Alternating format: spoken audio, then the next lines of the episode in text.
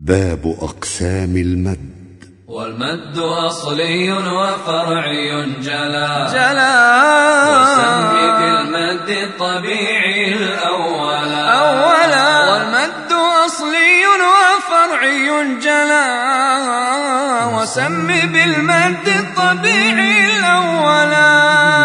وهو ما لم يك بعد حرف مد حرف حرف من مسكن أو الهمز ورد ورد ورد وذاك كلمي وحرفي يراك أتجادلونني طه أما وراك الأخير فهو موقوف على على